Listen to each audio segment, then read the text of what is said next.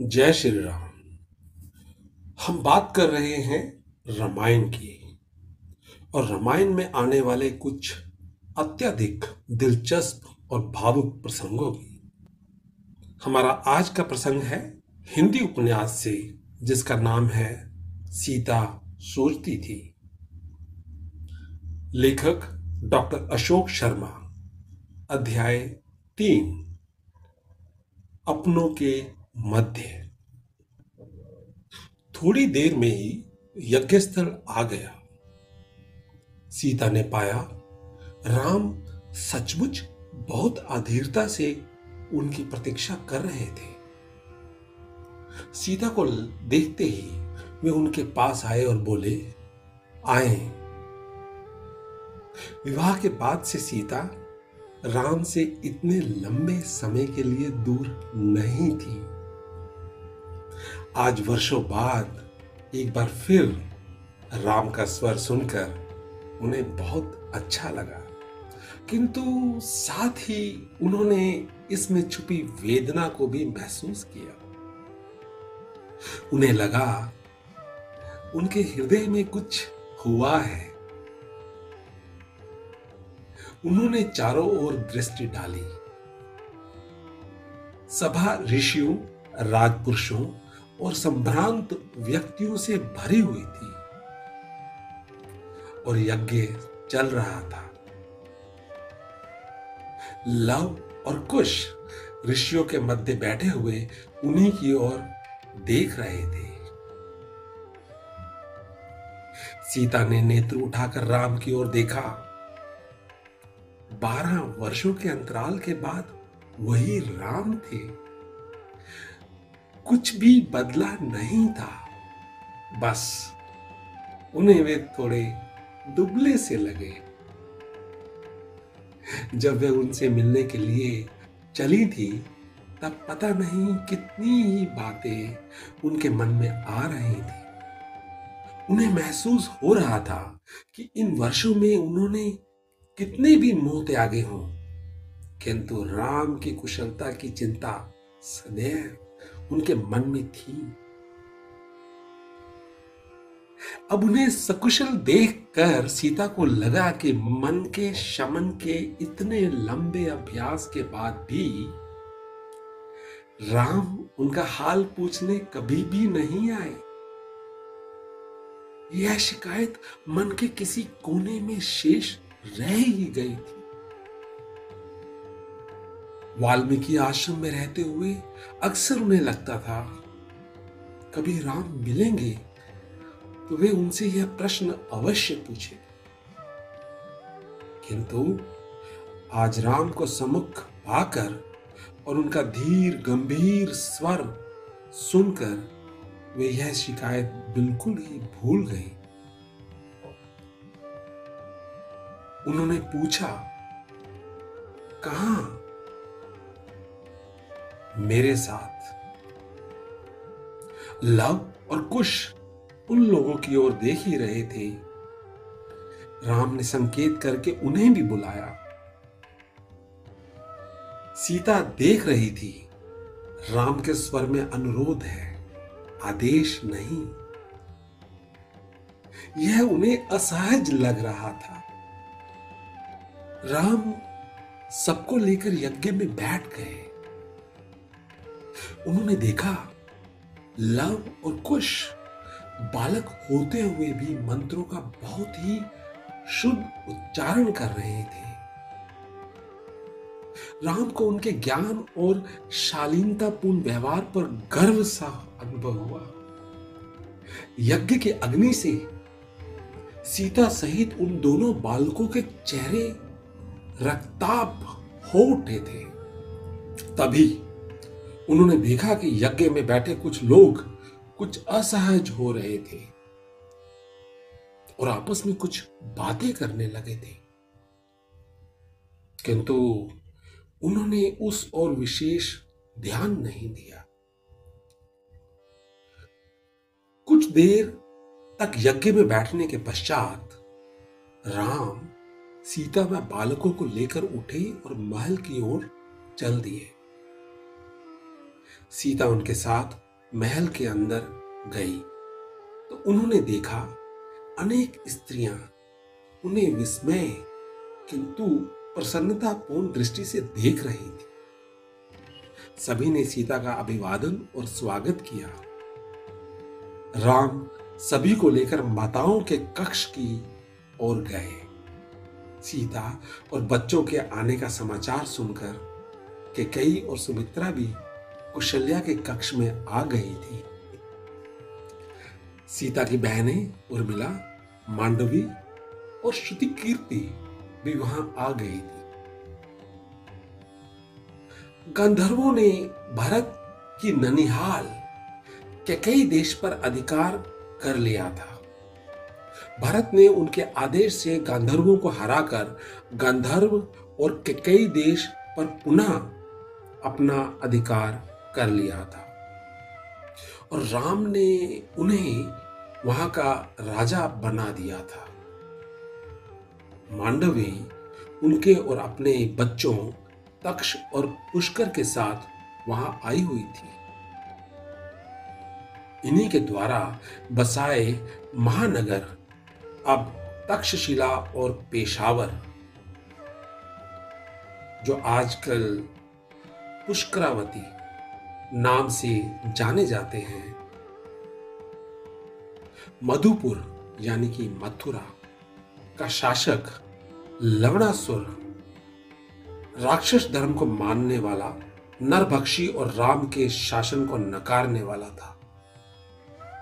उनके आदेश से शत्रुघ्न ने उसका दमन किया था। इसके बाद राम ने उन्हें वहाँ का शासक नियुक्त कर दिया था।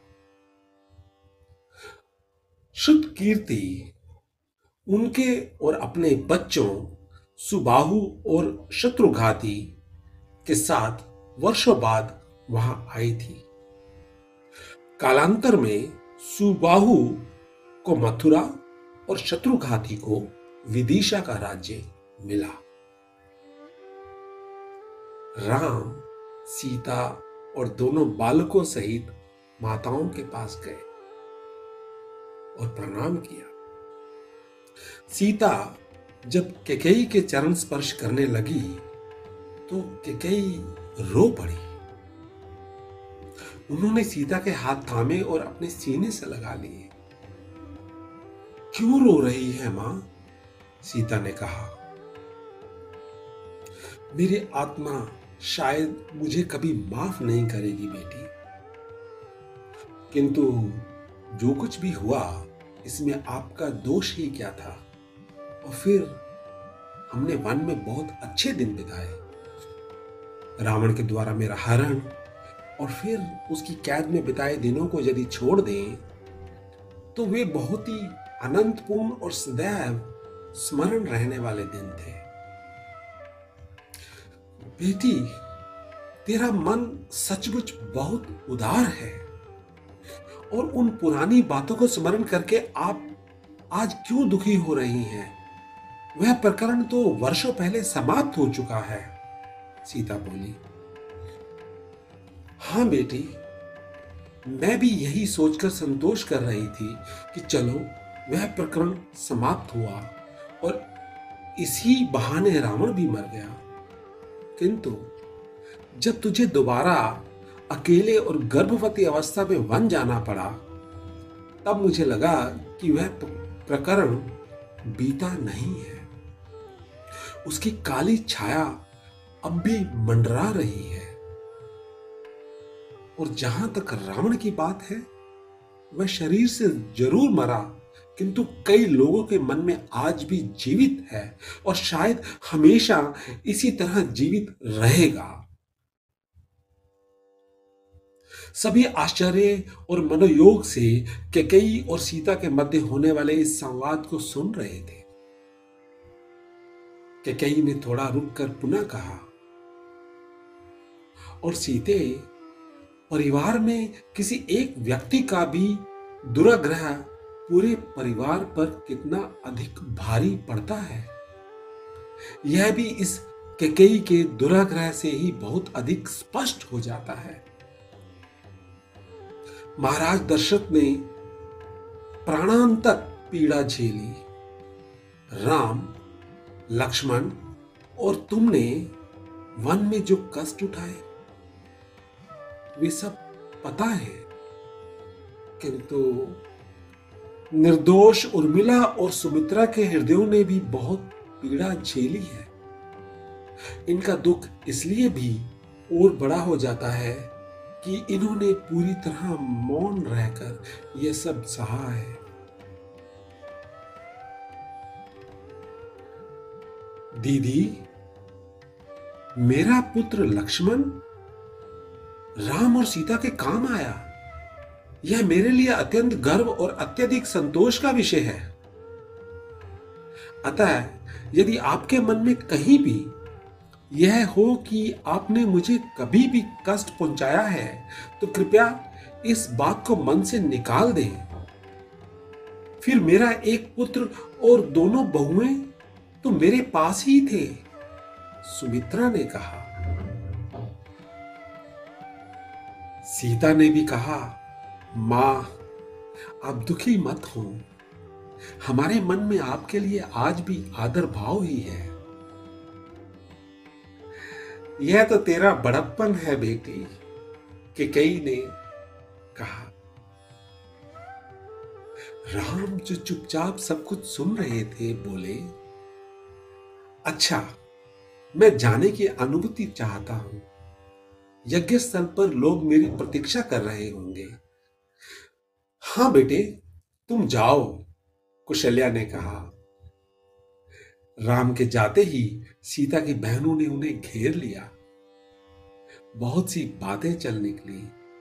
बातों बातों में सीता ने उर्मिला से कहा, उर्मिल, श्री राम तो अपने पिता की आज्ञा मानकर वन चले गए थे और मैं उनकी पत्नी थी। इसलिए उनके साथ जाना मेरा धर्म भी था और सुख भी। किंतु लक्ष्मण ने तो अकारण ही वनवास का कष्ट झेला। और उन्होंने भी चलो अपने भाई का साथ देने के लिए यह किया, किंतु तुमने तो अकारण ही चौदह वर्षों तक जो मानसिक संताप सहा, उसकी कल्पना भी मुझे विचलित कर जाती है। दीदी, मैं इस परिवार की इकाई हूँ। इसके सुख दुख में साथ देना मेरा कर्तव्य बनता था। और मेरे तो चलिए पति साथ में नहीं थे, और वे अपनी भाभी और भाई की सेवा कर अपना कर्तव्य का पालन कर रहे थे, इसलिए मैंने उस विरह को सहन किया। किंतु बहन मांडवी के बारे में सोचकर मेरा मन बहुत विचलित हो उठता है। जेठ भरत जी ने चौदह वर्ष जिस तरह पीड़ा में बिताए, लोग उसको भी श्रद्धा से स्मरण करते हैं, उन्हें महान बताते हैं। और यह बात कहीं ना कहीं उनकी पीड़ा को कम करती होगी। किंतु बहन मांडवी बहन मांडवी ने जो पीड़ा इतने वर्षों तक झेली, वह अकथनीय है। और शायद उपेक्षित भी। मांडवी जो इतनी देर से इस वार्तालाप को चुपचाप सुन रही थी, अपनी चर्चा होने से कुछ असहज सी हो गई। शायद कुछ शर्मा भी गई थी। तभी उर्मिला ने कहा, हम सब इतनी देर से अपनी अपनी पीड़ा की बात कर रहे हैं किंतु मैं आप सबको कुछ और भी दिखाना चाहती हूँ। क्या? सीता ने कहा, मेरे साथ आए। उर्मिला ने कहा तो सीता, मांडवी और शुद्ध कीर्ति उनके साथ हो ली। लव व कुश भी साथ जाना चाहते थे, किंतु कुशल्या ने स्नेहपूर्वक उनके हाथ पकड़कर अपने पास बिठा लिया। बच्चे रुक गए। उर्मिला सबको साथ लेकर महल के पिछले भाग में पड़े खाली स्थान पर पहुँची। वहाँ पर एक साधारण सी कुटिया बनी हुई थी, जिसमें कोई दरवाज़ा नहीं था। मैं नंद कुमार आपसे विदा लेता हूँ। आप सुन रहे थे अध्याय तीन, अपनों के मध्य। उपन्यास सीता सोचती थी जय श्री राम।